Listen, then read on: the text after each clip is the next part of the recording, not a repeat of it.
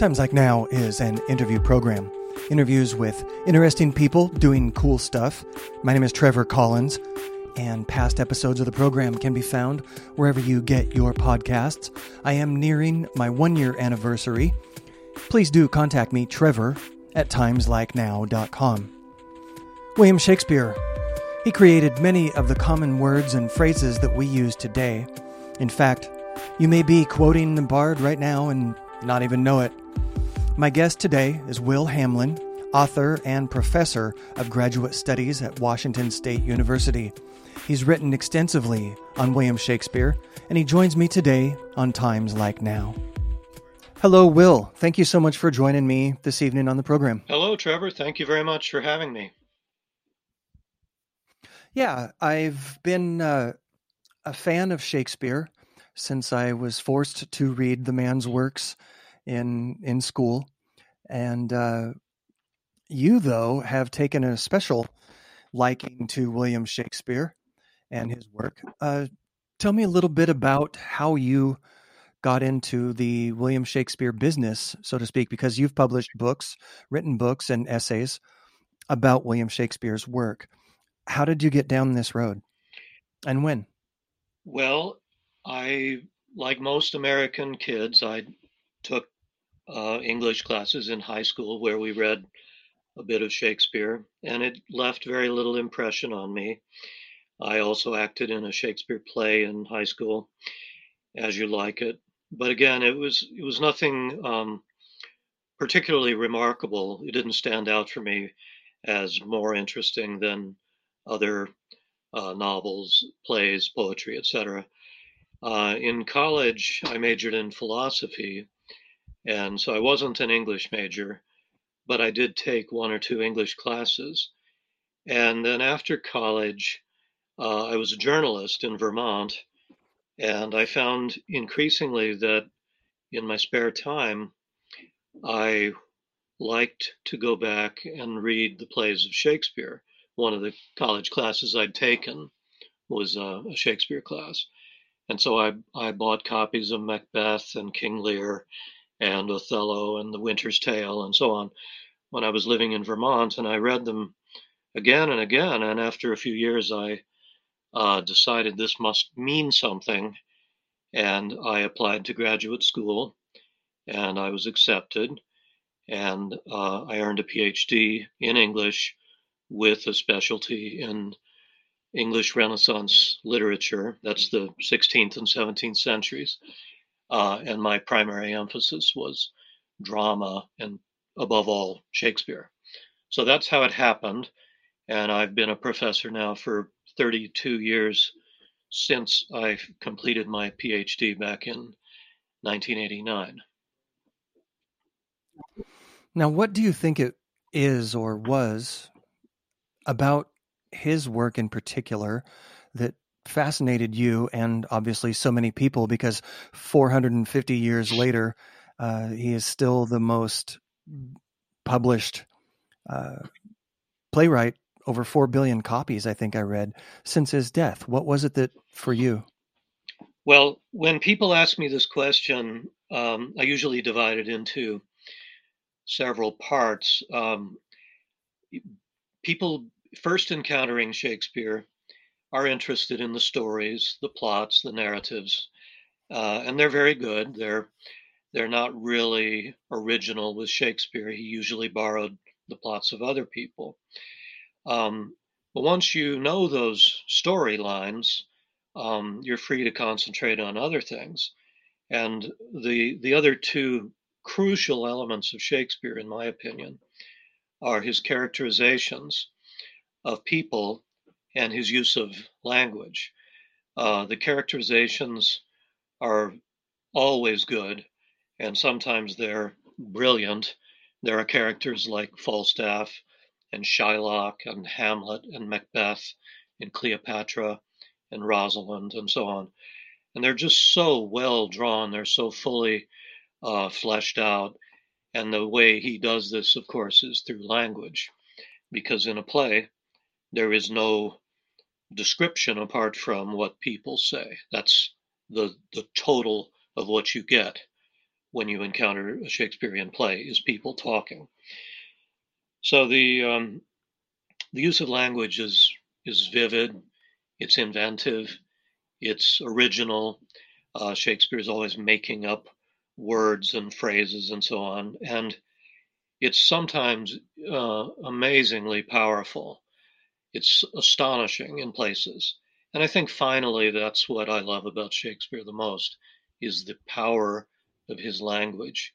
It's just it's so authentic, and he's so uh, freed from uh, relying on cliches and on uh, formulaic ways of expressing himself. He he he creates his own verbal universe. So that for me is above all what I love about Shakespeare. Yeah, there's so many phrases and words. I mean, I, I've been looking them up, and there are more than than we could discuss here. But a few that people obviously will have heard is too much of a good thing. Uh, your own flesh and blood. Um, it's all that glitters isn't gold. Break the ice. On and on and on. All of these where you could be using his phrases and not even. I'm sure most people don't even know that. Um, so, one question I was curious: How many works did he write?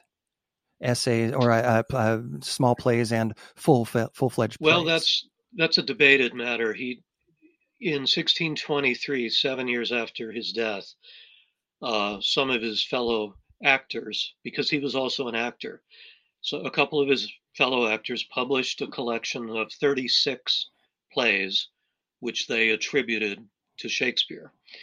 Uh, since then, two other plays have also been generally accepted as uh, is either entirely or largely by Shakespeare. So that brings the total to 38.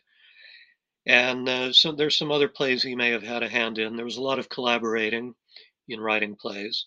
And then on top of that, he wrote some narrative poems, uh, Venus and Adonis, The Rape of Lucrece. He wrote 154 sonnets, which are short poems, and, uh, and a handful of other poems as well. There no, he didn't write novels or or prose works or essays, nothing like that.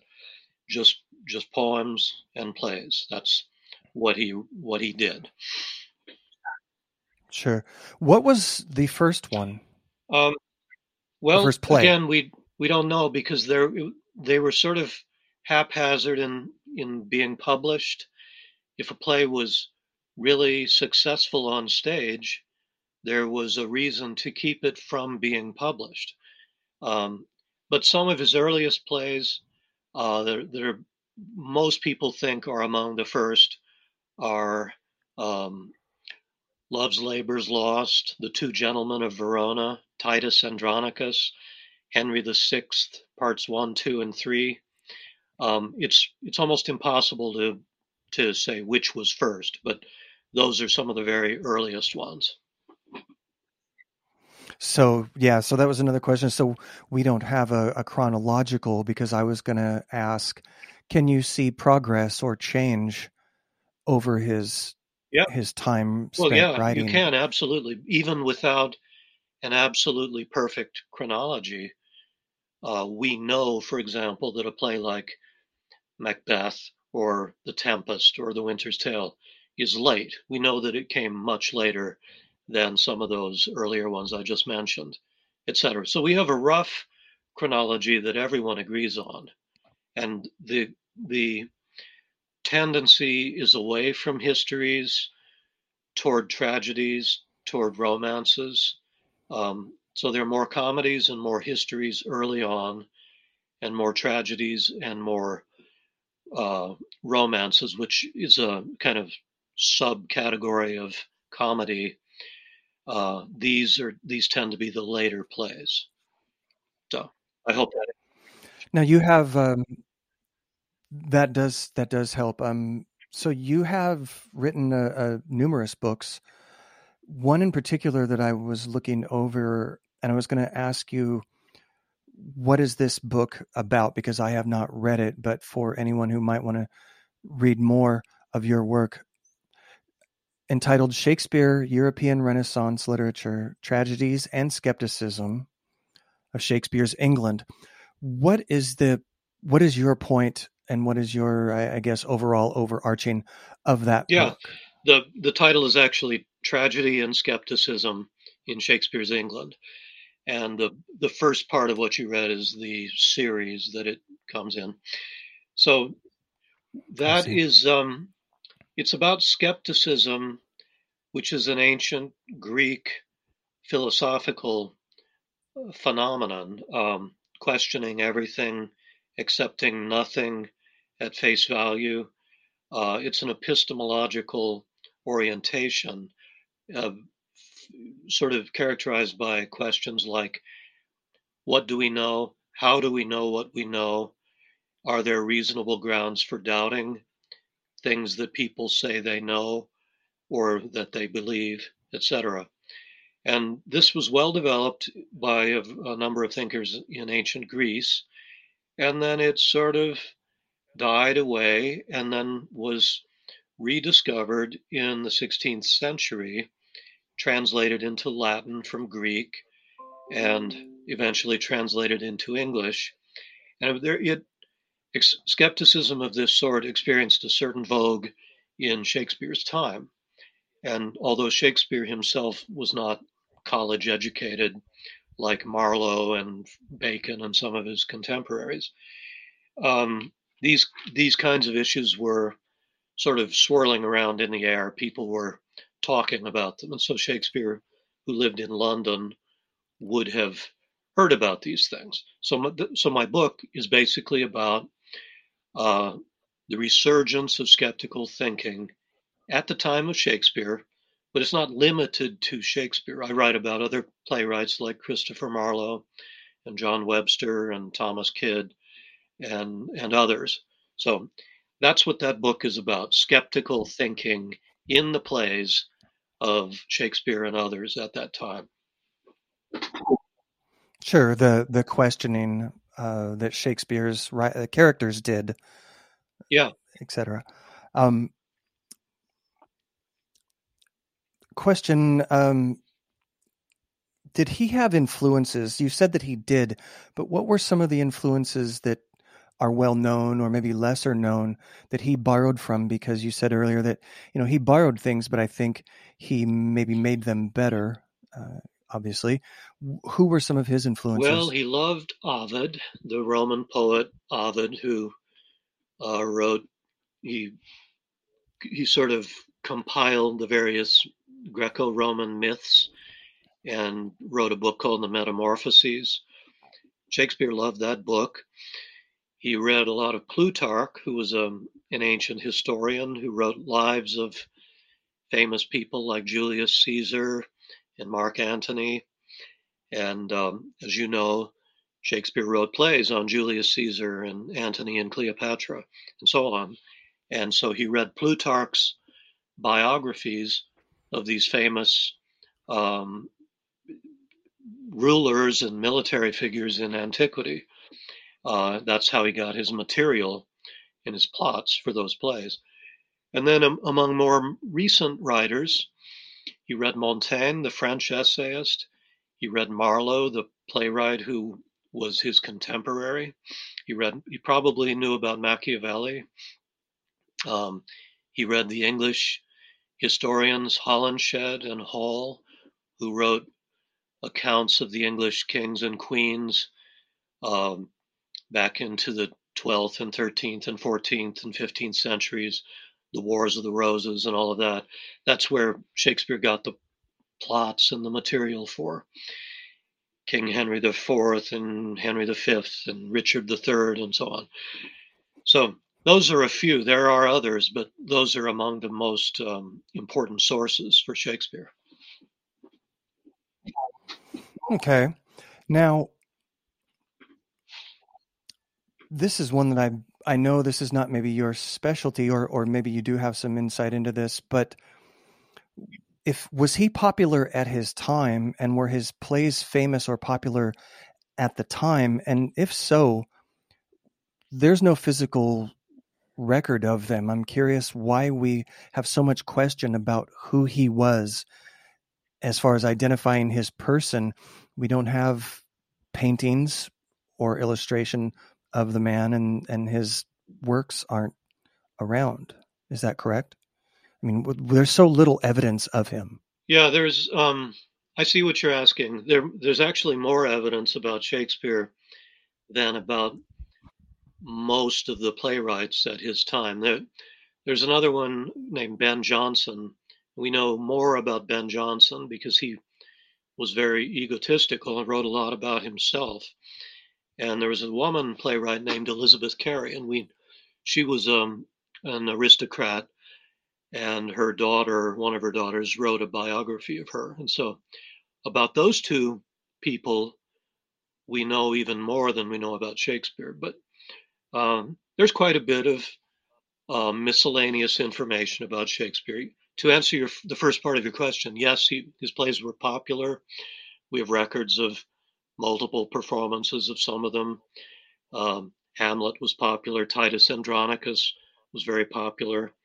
The the plays with Falstaff, um, which are Henry IV, parts one and two, and the Merry Wives of Windsor, they, they were popular plays.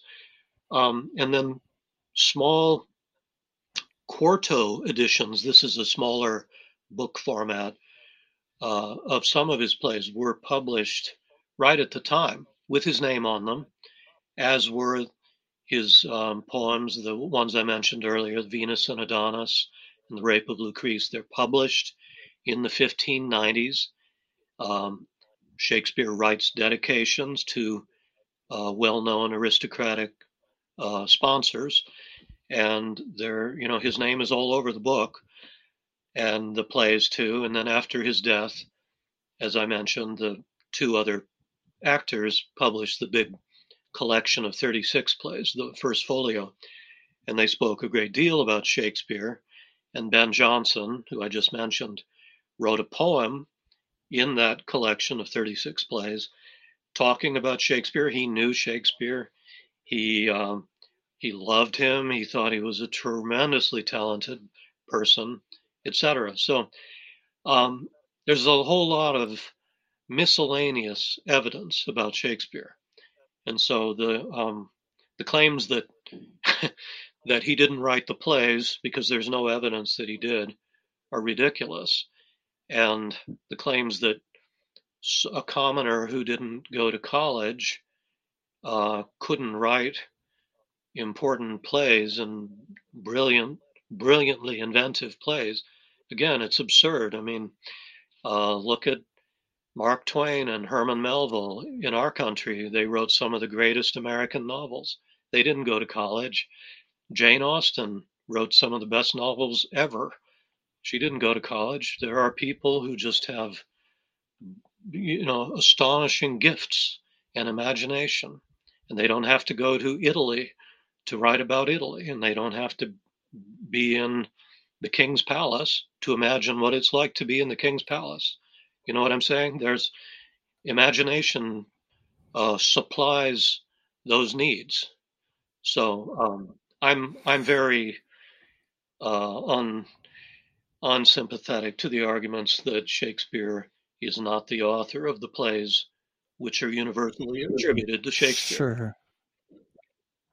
Right. That's, I mean, clearly that's your side of, of the fence. And, and I'm not here to, to discuss that at any length. I just wanted to, to clear the air and, and find out how you felt about that. And, you know, you seem like the, the expert or the, uh, the uh, resource to ask. So, uh, again, back to Shakespeare's influence upon modern film, theater, uh, literature, and whatnot uh, in particular in film, a lot of his work has been adapted to to films. Are you a fan of any of these films in particular that you like some of the translations to film or to the visual? Yeah, yeah I'm a fan of lots of them, and I I frequently show clips of five or ten minutes to my students from a great many different Shakespeare films. Um, you want to hear some of the ones I like, or what? Well, yes, absolutely. Some that would stand out as uh, some of your favorites. Yeah, I, I, I think the, um, I think there are two really good productions of Macbeth, and I've I also have high hopes for a new one that's coming out uh, later this fall, probably around Christmas, with Denzel Washington playing Macbeth. I can't wait to see that.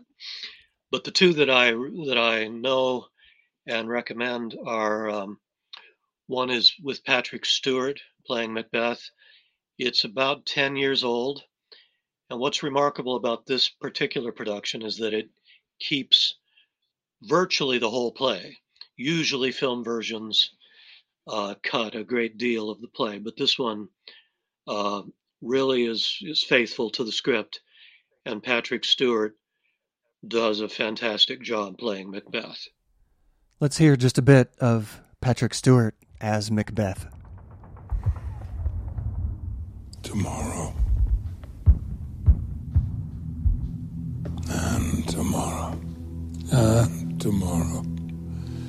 Creeps in this petty pace from day to day to the last syllable of recorded time.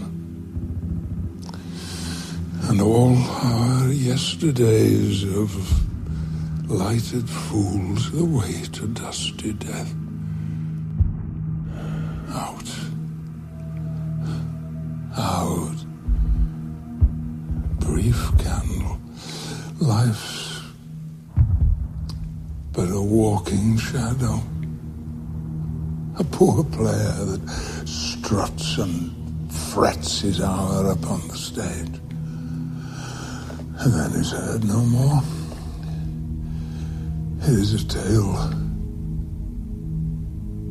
told by an idiot, full of sound and fury, signifying nothing. You can feel the anguish of that that man who knows he has uh, damned himself by his crimes, but never uh, deludes himself into thinking anything other than um, he ha- he has completely destroyed his life. And then an earlier version, back from the early 70s, uh, it was directed by uh, Roman Polanski, actually. And I can't remember the names of the actors, but I've always liked it. I saw it when I was fairly young, uh, in my teens, I think, and um, I I really like that, and it's visually very evocative of medieval Scotland.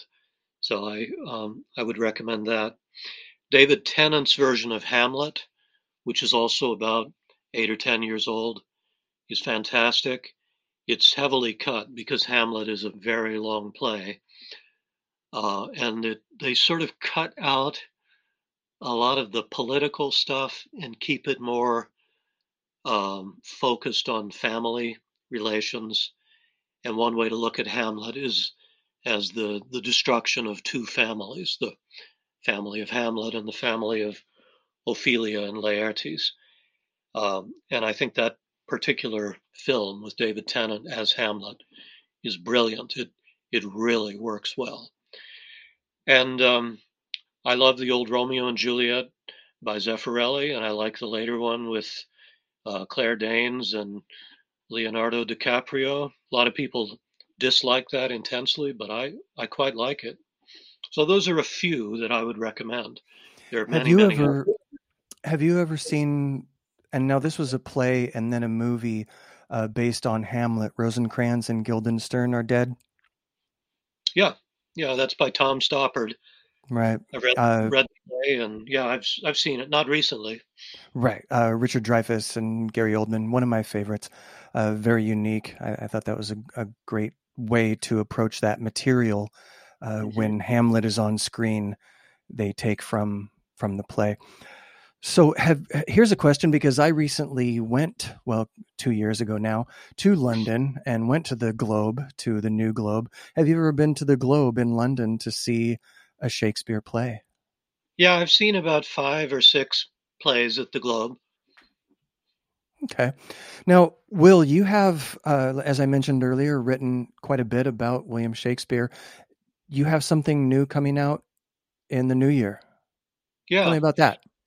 Sure. Um, my I have a secondary interest in the French writer Montaigne, who lived in the 16th century, and he, he's basically the inventor of the essay. And Shakespeare clearly read some of Montaigne because he he lifts a few passages here and there from the essays of Montaigne. Uh, notably, in a play called The Tempest, he takes about 15 lines from Montaigne. Montaigne was a very thoughtful man. He wrote about just about every topic you can imagine. And so this book is it's not a it's not a single authored book like my other books. This one is a a co-edited book with uh, another American scholar and a scholar in in England, and we've invited 21 other people to um, contribute chapters to this book. They all have written a chapter. We've written introductions, and uh, the entire book has been in the workings for about five or six years, and it's coming out right at the end of this year or the beginning of next year. Uh, it's just called Shakespeare and Montaigne. It's not a, uh, a particularly imaginative title, but it's it's a serviceable, utilitarian title just to tell people what this book is about. It's being published by Edinburgh University Press in Scotland, and it should be um, easily available through Amazon and Waterstones and Barnes and Noble and other major booksellers. That's fantastic. Now, excuse me, your University of Washington, are you still teaching there actively now? No, I, that's where I earned my PhD at the University of Washington. I I teach at Washington State University in Pullman. Okay, okay. I thank you once again in this last few uh, last minute or so. Where would people find your past works? Do you have a page upon a platform that you recommend? Uh, no, I don't. I don't do a lot of um, sort of advertising. Uh, the books are available through Amazon, and uh, I have a web page at the English department at Washington State. Uh, but that's about the the only way to to learn more about me is through through my department site. Well, I thank you once again for uh, joining me and for uh, educating me about uh, the who and the where and the likeness of William Shakespeare. Thank you again. Yeah, you're very welcome, Trevor. Thank you. And have a good night. Okay, you too. Past episodes of Times Like Now can be heard wherever you get your podcasts. Thank you to the letter J, Cody Robertson, for original music. I am approaching my one year anniversary, and I would love to hear from you. I can be reached trevor at timeslikenow.com. Thank you for listening, and I look forward to speaking with you all next time.